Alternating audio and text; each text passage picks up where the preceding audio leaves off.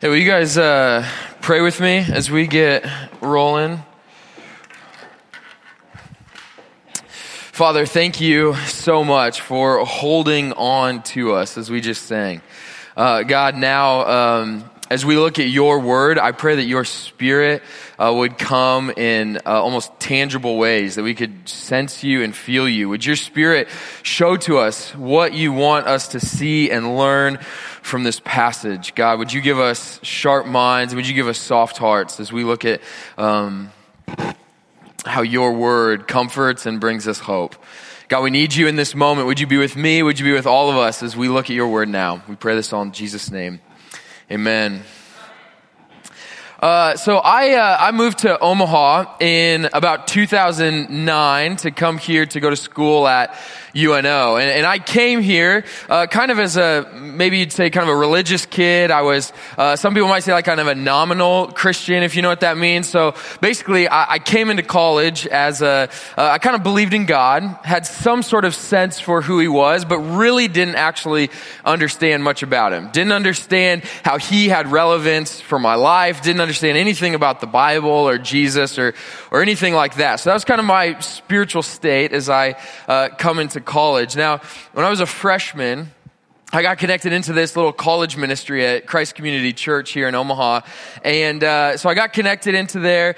And uh, it was funny because there was a, the college pastor at the time, uh, for about a year, almost 12 months, repeatedly just was preaching the gospel to me. So we'd meet up and he would talk to me about the gospel. And then he'd see me on a Thursday night and he'd talk to me about the gospel. And he'd just over and over and over again, he would preach to me the gospel. And it took about a year uh, before I actually kind of understood understood what he was saying. So, uh, just a side note, if you feel like you're in that place where you hear this message over and over and over again, it's just not clicking, uh, take heart. I was in that exact same spot. I was hearing the Bible week after week after week, and it just didn't click until one moment uh, he preached it, and for just some reason, just my eyes kind of opened. I saw the Bible for what it was saying that Jesus was my hope, and, and I became a Christian. Now, from that point on, as I said, I was a sophomore, things kind of took off. So I was this like baby Christian, and uh, I don't know if you guys remember this. If you became a Christian a little bit later in life, uh, you kind of have this zeal and this passion, like, I'm gonna like conquer the world now, right? Like I understand this for the first time. I'm going to go. And so like literally three months after I became a Christian, I'm on a plane to China on a mission trip. So I'm in China for a couple months. I come back and I'm ready to hit the fall semester. I'm like, I'm going to conquer UNO. And so I thought, here's the way that we're going to do this. I'm going to go and just take all the religion courses I can. And I'm going to be the one, I'm going to like convince the professors and all the like staunch atheists in the class. I'm going to do this and we're going to conquer uh, all the campus for Christ. And so I was uh, maybe a little bit ignorantly arrogant, but I, I, had zeal. I was ready to go. I was this baby Christian. I was excited. Um, and so I thought, here's what I'll do.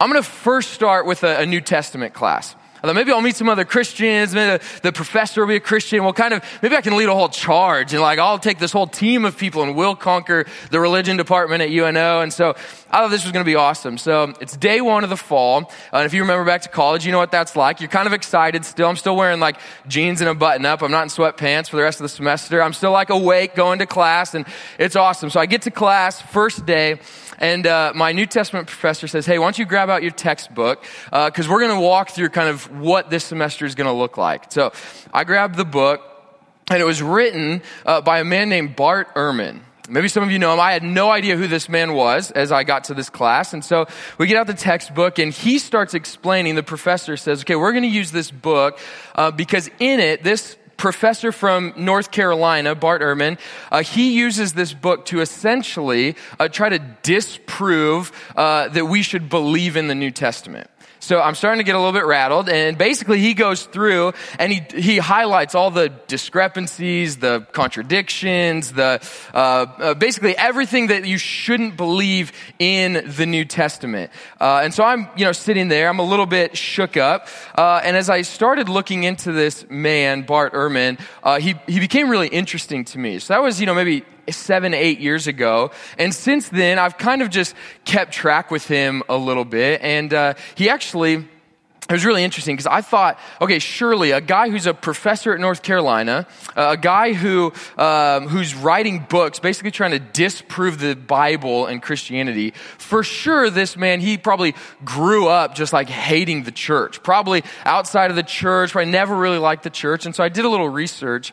Uh, that's actually not the case at all. This man actually grew up in a traditional Christian home for a majority of his life, he actually classified himself as a Christian. You know, he continued on even after he got into his academic career and basically said, We can't believe the Bible. For 15 more years, he still said, We can't believe the Bible, but I would still call myself a Christian.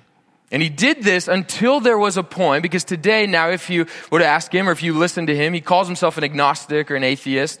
Uh, and he said that he believed in Christianity until he wrestled with one main question.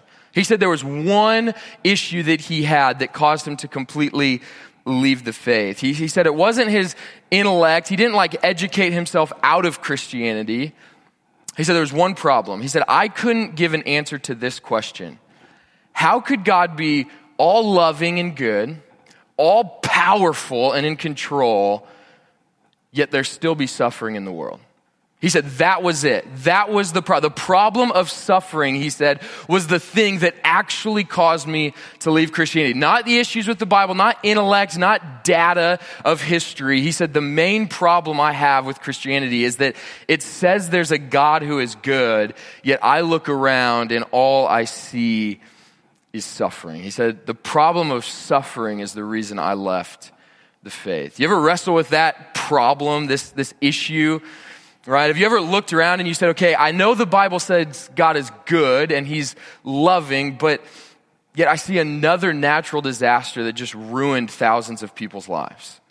Uh, like, I know that God says He's good, but I see, you know, a, a hospital right over here with thousands of people that, that, are just fighting for their life. How, how can this be? I know that God says He's good, but I see another child come down with cancer. Like, I know that God is good, but I see another marriage just completely fall apart. You ever wonder that question, how can God still be good if all I see around me is hurting and suffering? So, you know, I, I wondered, okay, so if he says that this problem can't be reconciled, then, then what's his answer, right? Like this man who says that we can't believe in Christianity because of suffering, what's his answer? So I listened to this lecture that he gave, uh, and you know he gives this whole lecture on here's the problem of suffering, here's the issue with it. Some Christians, some Jews, some people give you some responses, but basically it's not good. You can't believe in God. And somebody got up afterwards and they asked him. They just straight up said, "Okay, what's your answer?" Like, like, what do you believe then about suffering? And, and here's his response to the, the problem of suffering. He says, in fact, this problem of suffering led me away from a belief in a personal, omnipotent, powerful, loving God. I don't personally believe that such a being exists. My answer to suffering isn't that God is involved with it. I think suffering comes because we live in a random and chaotic world. And sometimes we just get in the way of it. That's why there isn't necessarily an answer but a response. So, what he basically said to this guy was look, the reason there's suffering in the world is just because it's a random and chaotic world, and sometimes we hit the negative. He says, look, there, there's really no answer for this problem. So he said, I'm running from God, but I don't really have anywhere else to go. But he says there's a response. So the guy asked him, okay, well, what's the response? And he said this. He said, our response to suffering? Live life to the fullest, because this is all we have. We should eat good food, drink good wine. We should drink micro-brewed beer. We should enjoy our families. We should enjoy our friends. We should stay up late drinking single malt scotch, discussing the big issues. We should enjoy life as much as we can for as long as we can. And we should work to make life happy and satisfying for other people who are less fortunate than ourselves. We should do more because this life is all that there is, and we should grab for it all that we can. So Ehrman says that because there's suffering, God can't be real. So what do we do then? Well, just try to live as happy as you can. Like when you hit that random chaos that makes you feel pain, just grab a scotch, talk to a friend because you just have a few years anyway. Now, I don't know about you, but that, like, when I heard him, that, like, it just was so unsatisfying. It's almost like maddening, right? I mean, you think about if somebody's suffering and you just say, you know, it's, you, you have a few more years, so just try to not be in so much pain right? Just try to get through it. Like life kind of stinks sometimes. Just keep going. I mean, let me be clear. I completely disagree with his entire premise. Like this whole thing saying, look, suffering exists, that means God doesn't exist, so just try to be happy. I, I, think that's ridiculous. In fact, I would say that I believe that because there's suffering, we don't run from God. We must actually believe in God. Because there's really no other answer in this world. I mean, this is a world renowned scholar and thinker, and he's saying, look, if there's no God and suffering exists, then you don't really have an answer. There's really no hope to put uh, to walk on. There's nowhere to put your hope and your trust in that moment. But I believe that if we live a life with God, if we actually have the presence of God, He doesn't run and abandon us in our suffering. He gives us hope in the midst of our suffering. If you feel that this morning, if you feel the weight of suffering, or if you have a, a family member, a friend who's feeling the weight of suffering, I want you to know that this isn't a, a reason to bolt from God, it's a reason to put our hope in God. And that's what I want us to see from this text this morning.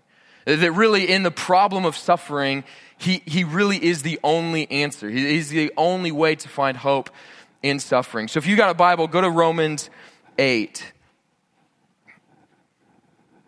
We're just going to look very quickly uh, at, at, this kind of passage and just simply look at this idea of suffering. Because here's the reality. Don't, don't mishear me today. I just want to get this out.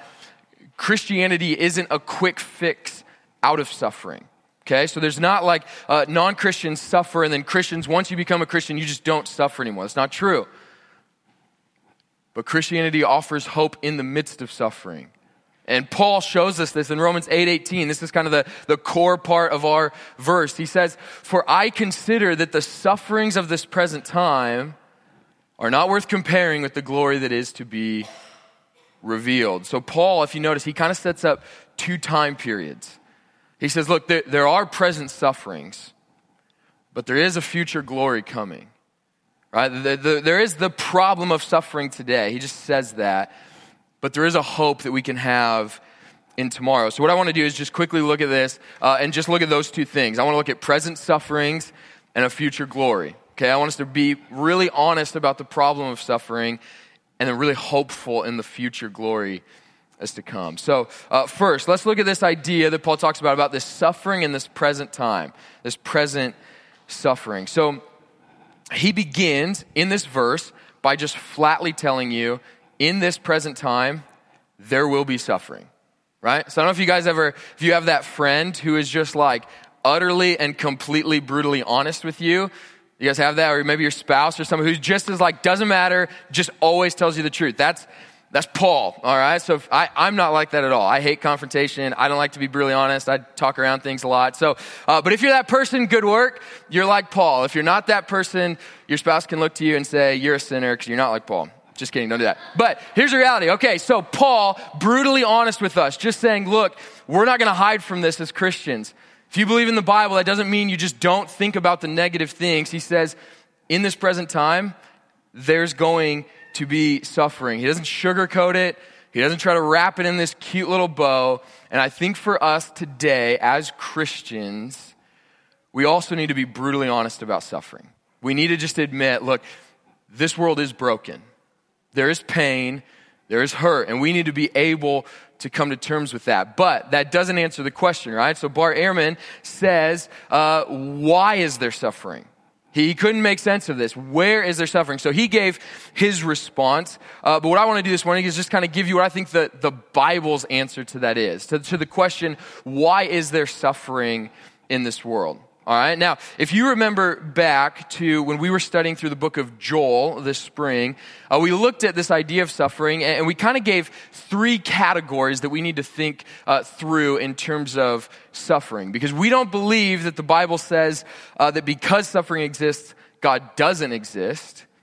We believe that the Bible actually teaches that if you look at all of history, suffering exists not because God doesn't love us, but because we as a people didn't love God.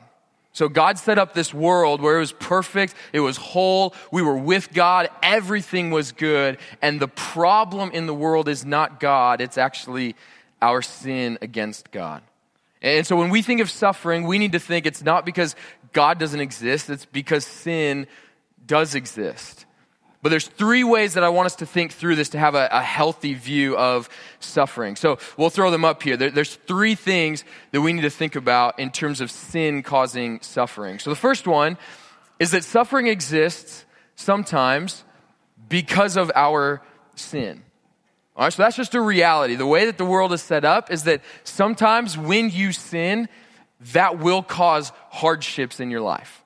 Right? Like like if you are addicted to a drug or alcohol or some sort of substance, that is going to bring pain and heartbreak in your life. If you cheat on your spouse, or if you're addicted to pornography, or if you have something like that in your life, there will be hardships that come because of that. So, not all the time, but sometimes suffering and pain in your life happens because we are sinning. But the second one uh, is that sometimes suffering exists because of others' sins. All right? Sometimes we suffer and sometimes we are in pain because we are relational beings. We are connected with other people, and there are sometimes that we hurt because someone has sinned against us.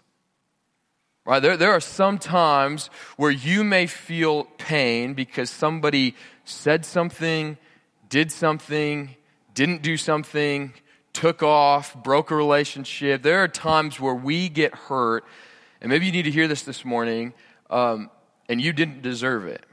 Right? There are times where maybe in your history you had people do really bad things to you, and there's pain and there's hurt. And that doesn't mean God doesn't exist. That means that sometimes other people's sin really affects us. Okay, so sometimes we sin and it causes suffering. Sometimes other people sin and that causes suffering. But third, sometimes suffering exists simply because of sin in general, right? Just because the world is broken. We'll see this in a little bit, but if you look down in our passage, it says that when we sinned as humankind, the whole world was subjected to futility. Like the whole world became broken because of our sin. So this means that we live in a broken, fractured, hurting world not because God doesn't care about the world, but because sin has broken the world. Like when we think of natural disasters and when we think of uh, just pain and heartbreak, when it seems like there's no explanation for why this is happening, we have to remember that sometimes we suffer simply because this world is hurting. This world is broken. This world is not just random and, and chaotic. This world is actually feeling the effects of humankind's sins. So the reason for suffering, the Bible says, is not because God doesn't love us. It's because first, we didn't love God. We didn't run after God. We didn't obey God. We didn't live in this perfect relationship with God, but we all broke this. And so we sin, others sin, and the whole world is tainted by sin. Now, I, I want to make sure that we're thinking rightly about this because everybody in this room, uh, this idea is not foreign to us, right? I would venture to guess that there's a, many people in this room today that are hurting and broken. Or there's people that you, you have something in your past that just weighs on you. This last week, I was thinking about um, you know, when you're preaching on something like this, it's not a very fun week. If you know what I mean, like you're you're focused in on suffering and pain and hurt. And so I, I just took a few moments throughout the week and just tried to think back, uh, which is not fun, but I kind of forced myself to go back into some of those places in my life where I felt the most pain, where I felt hurt the most, where I felt suffering the most. And I I thought back to times when when I was in high school and, into college. So I said I became a Christian uh, when I was a sophomore. And so through high school and into my first couple years in college, uh, I wrestled pretty deeply at different times with uh, depression. Uh, I wrestled pretty deeply with just kind of hopelessness, right? Like when things just feel dark and you feel weighed down by things going on in life, you just feel alone. You feel isolated. You feel dark. You feel depressed You know, I, I had suicidal thoughts. I had uh, just a hopeless, like, I don't know what's going to happen next. Like, I don't know how I'm going to keep going on. And so, you know, you try to uh, just kind of numb these things. And, and so I remember for years I tried to numb it with uh, drugs or with uh, people or with sports, or I would even just kind of just try to shut off emotionally so that you just didn't feel some of those things anymore. You know, I remember uh, for my wife, Bailey, and I, when we were dating, our first year and a half was miserable. Like, if you don't know our story, it was just terrible. Like, we did, we were just terrible to each other. We, we were angry, we said things, we did things, we had family issues. We just had one thing after another where it was for about a year and a half just absolutely terrible. And we were engaged at one point and then broke it off and then we got back together and then we broke up again. And, and I remember when we broke up the, the last time, um, I remember I was with a couple friends sitting at a bar, and I know I was sitting in a bar, but uh, so we're sitting there, and I was talking to these friends, uh, and I remember just feeling in that moment like, man, I, I just graduated.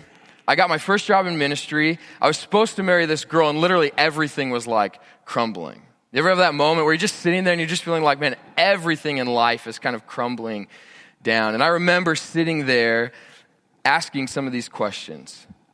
I thought, man, what? Why am I going through this? You ever ask that? Like, why is this happening to me? I remember thinking, man, I'm trying to follow God, yet everything in my life seems to be falling apart. I remember asking, where am I supposed to find hope? Like, like where am I supposed to trust that something's going to remain stable, that someone's not going to leave me, that something is going to last? You, you've ever feel that? Like in those dark moments, you start asking some of those questions? You wrestle with this problem of suffering. God, you say you're good, but I'm looking at my life and it doesn't seem like it. You know, I think that it's interesting. Um, you know, we, we can come here on a Sunday morning, and for the most part, we all kind of look happy and, and put together. Um, but the reality is that this is not far from any of us. You know, over this last year and a half, I, have loved planting this church and I've loved helping pastor this church, but uh, that's caused me to kind of uh, walk with some of you in some of the, the dark moments of your life. I remember over the last couple of years sitting with a couple whose uh, kids were growing up and now they were kind of leaving the faith and they didn't seem to believe in God and they're wandering and I saw like the hurt and the heartbreak that that causes. Yeah, I remember sitting with a couple uh, who was trying month after month to have a baby, and it just was not happening. I sat with another couple who uh, just, they were married, but they just felt completely isolated. They felt like they weren't friends, they weren't intimate, they had just completely drifted apart, and they felt like, man, maybe this has gone too far. I sat with uh, someone who uh, had the, the death of a loved one, and they're just wrestling through, man, how, how do I reconcile God being good and this happening? I know that we struggle with past sins that just won't give up, lies told about us or that we've told that we are caught in, abuse is done to us or by us. We have depression and anxiety, eating disorders, and things that just plague us. And I know that people have sat in that seat saying, How can God be good, yet this be my reality? And here's what I want to say this morning if Ehrman is correct, then his advice, and I would say that's kind of the, the classic kind of worldly advice for us, is if you're in that place, just try to survive, try to endure. It's random, it's chaotic, it's meaningless, and you just have to make it. And if you're in that place, you can believe that and you can run with that, but I do want to suggest to you this morning that there is a hope in the midst of that. There, there is a hope that you can have in the middle of this suffering. And Paul's going to go on to say that when you're in this present suffering, there is a future for you, there is a hope to look for. And so, uh, if that's the present suffering, again, look at Romans 8 18, and let's see kind of his answer to this problem. He says, I consider that the sufferings of this present time are not worth comparing with the glory that is to be revealed. Now, I don't think he's minimizing your pain here. So if you feel that, that he's saying it's really not that bad, I don't think that's what he's saying. I think that he knows that it hurts. This man, if you've read through his life story, he felt pain. He felt abandonment. He was killed and murdered. So he gets that, that present time suffering is real, but he says that there is something coming that is so much better that it's not even worth comparing with what's the most pain you've felt. So, this is his argument. He says that hope in tomorrow will give you the strength to endure today.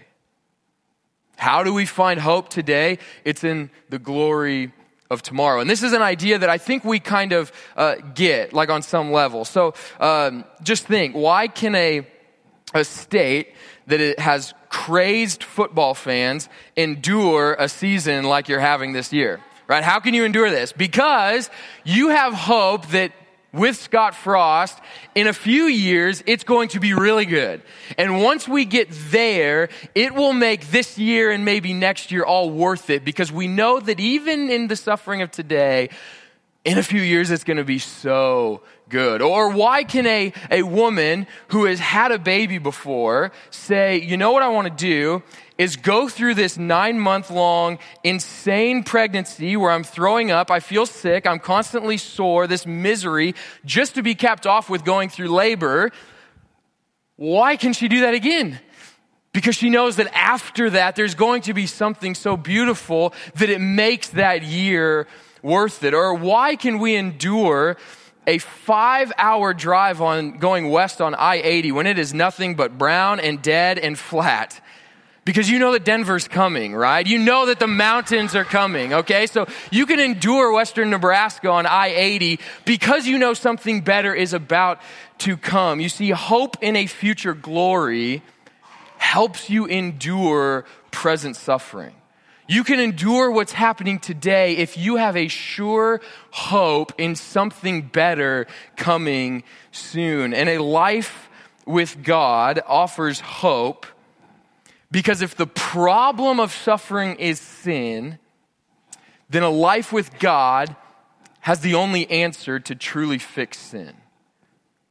You see, if, if suffering happens today because of sin, then we don't just need to get rid of suffering, we actually need to get rid of sin. Like, sin is the ultimate problem, and that point right there, that if sin is the problem and we need to deal with that problem, that leads us to the only answer, which is the cross of Jesus Christ.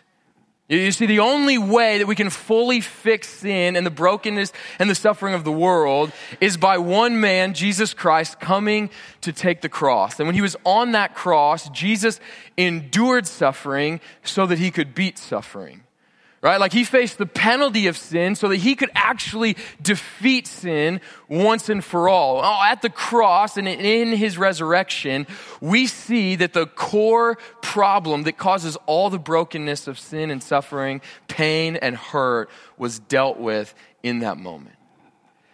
And we need to believe that suffering doesn't mean that God is aloof, God is distant, God is far off it's precisely because of sin and suffering that Jesus came near.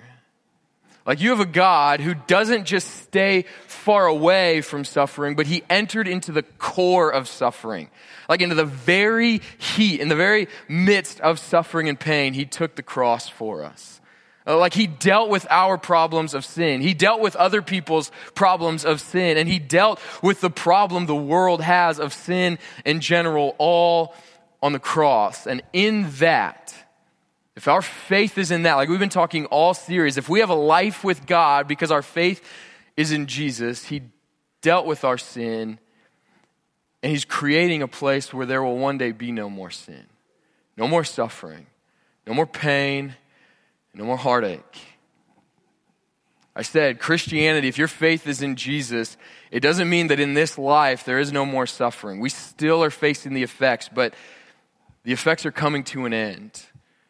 The suffering's coming to an end. The heartbreak is coming to an end. The loneliness is coming to an end. The darkness is coming to an end. And we see that in the rest of this section. You see, Jesus, it's so beautiful, this passage.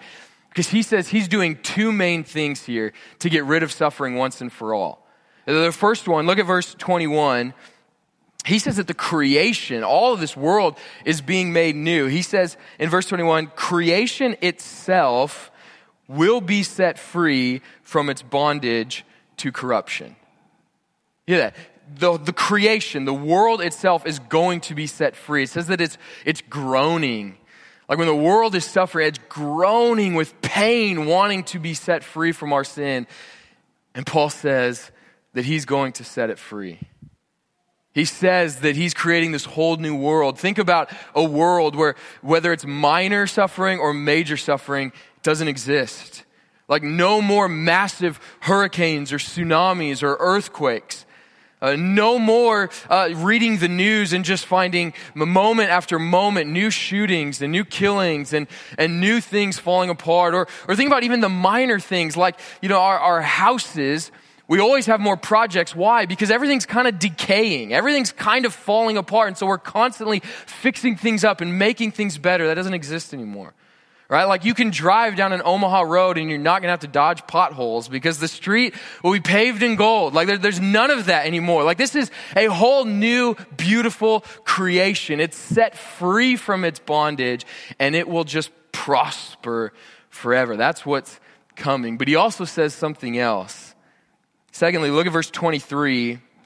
He says, and not only the creation, so that's beautiful enough, but not only the creation, but we ourselves who have the first fruits of the Spirit groan inwardly. So, like creation is groaning, we too, that, that pain you feel, that longing for something else, that's our groaning as we wait eagerly for adoption as sons, the redemption of our bodies.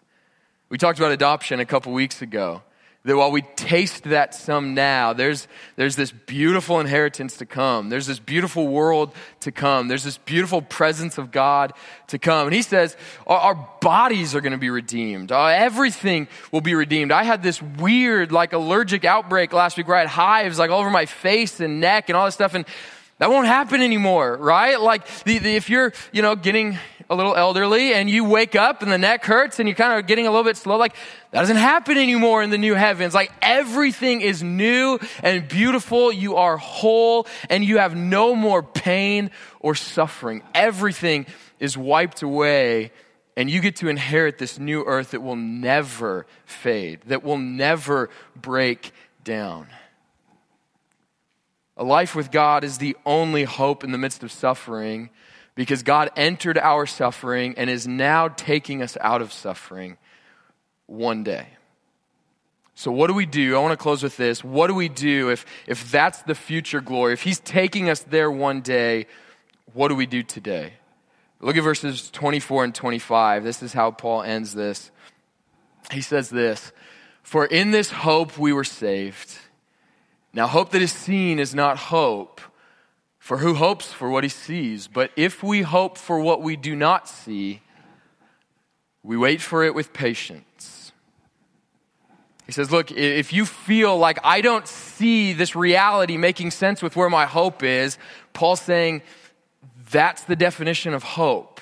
Like, don't feel weird that my reality isn't making sense of what I know to be true. He says, that's what it is to have hope. And he says, if you have that hope, that even if you suffer today, it's coming tomorrow.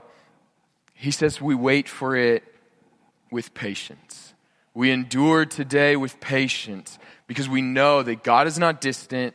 He is not gone from our suffering, but he is slowly making this new. And so here's my kind of final call for us. Um, if you are in the room today and you wrestle with that question, this problem of suffering, um, you can follow Bart Ehrman and you can follow that reasoning. And, and this morning you can choose to say no to God and say that because I'm in pain and because I'm hurting, God can't exist. And you can follow that, but here's where I want you to be really honest this morning where are you going to put your hope? Like, just very honestly, just if it's not in God, where are you going to put your hope to find some sort of comfort and relief?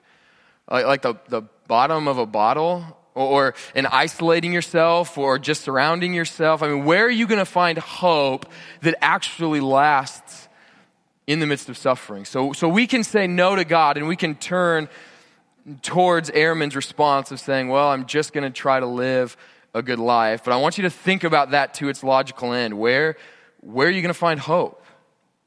You know, I remember that, that day I was sitting at the bar with these couple friends and, and I had to wrestle with this. I mean, in that moment, I had a very real choice. I could say, uh, God, this doesn't make sense. I can't follow you anymore. Like, if you're going to do this, I'm not going to follow you anymore. Or I had to choose to say, even in my suffering, I'm still going to put my hope in you. You know, there's this idea of God's sovereignty. It means God's control. And in that moment, that idea was not just a doctrine that I needed to believe. That was like the ground on which I walked in suffering. You know, when you're in pain and hurting, I had to put my hope in the fact that God is who He says He is. He's doing what He says He's going to do, and I will wait for that day with patience. That's what I encourage you this morning to do to wrestle in the midst of your suffering, to decide today to put your hope in Jesus because he hasn't abandoned you, he, he saved you. And in that hope, he is saving you until one day when we face a new creation, new bodies forever. And so, uh, what I want to do is, I want to give just maybe 10 or 15 seconds, uh, and I'll invite the band up. You guys can come up. Uh, but I want us to just sit here and wrestle a little bit. I don't want to just kind of get us to that point where we, we kind of feel that a little bit and then pull back. I want us to actually jump in and wrestle and put our hope somewhere this morning. Uh, I don't want us to leave saying, yeah, maybe I need to do that someday. I want us to sit here and say, I'm either going to choose to walk from God or I'm going to choose to walk in God. I'm, I'm going to run today away from Him or I'm going to put my hope in Him. And so, um, here's what I love to do. I'm just going to give maybe 10, 15 seconds of silence. And, and I would ask you just to allow yourself to step into whatever pain, whatever hurt, whatever past struggles that are weighing on you. And I want you to decide today if you're going to put your hope in Jesus or if you're going to walk away from him.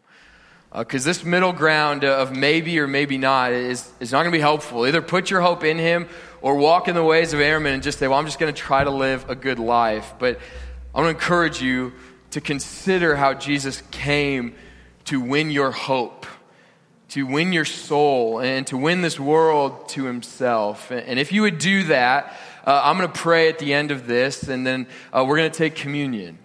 And if you, if you want to, if you believe in Jesus this morning, I would, I would ask for you to come forward. And as you take the, the bread and you dip it in the juice, uh, I want you to, to remind yourself that this is my hope, that Jesus shed his blood, broke his body for me, to, to be in me, to be in the midst of my suffering, that he is there and he is with you. And so as you do that, I want you just to consider how Jesus is with you. If you need to stay seated for a while and just wrestle this out a little bit, uh, please do that. If you need to stand and sing, then please do that. But I'm going to give you just a few seconds to just pray and wrestle, and then I'm going to uh, kind of close this. If, uh, if you're a communion server, once I start praying, you can come forward. There's a gluten free option in the back, uh, but when I'm done praying, we're going to sing, and then you can come forward. So take just a few seconds and just kind of wrestle through where you're going to put your hope this morning.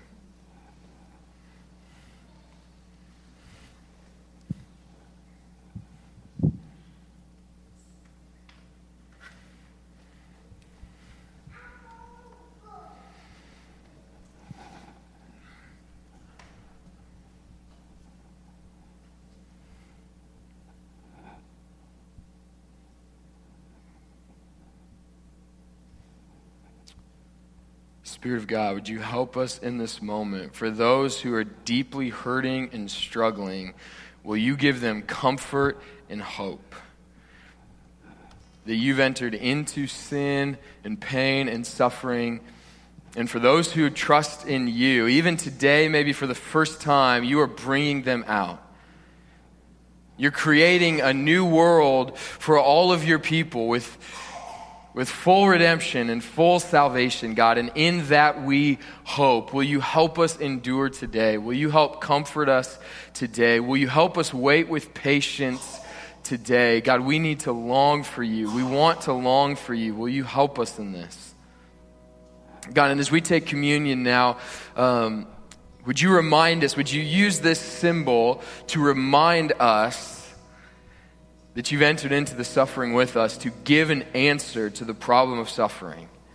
That you have died for us, that you have rose again to defeat sin, and you are coming back for us. That we just wait with patience for that day. Would you be with us now? Would you continue um, to help us as we process through this? And would you help us place our hope in you? If you're a communion server, you can come forward. Whenever you feel ready, uh, you can come down the middle aisle. Uh, you can take communion. Like I said, there's a gluten free option in the back. If, uh, if that's not you this morning and you're, you're not there where you can trust in Jesus, I'd ask you just to remain seated. For coming forward is you showing the world and yourself and God Himself that all of your hope is in Him alone. Not in you creating a better world, not in you being a better person, but simply in Jesus. So if that's you this morning, whenever you feel ready, you can come forward.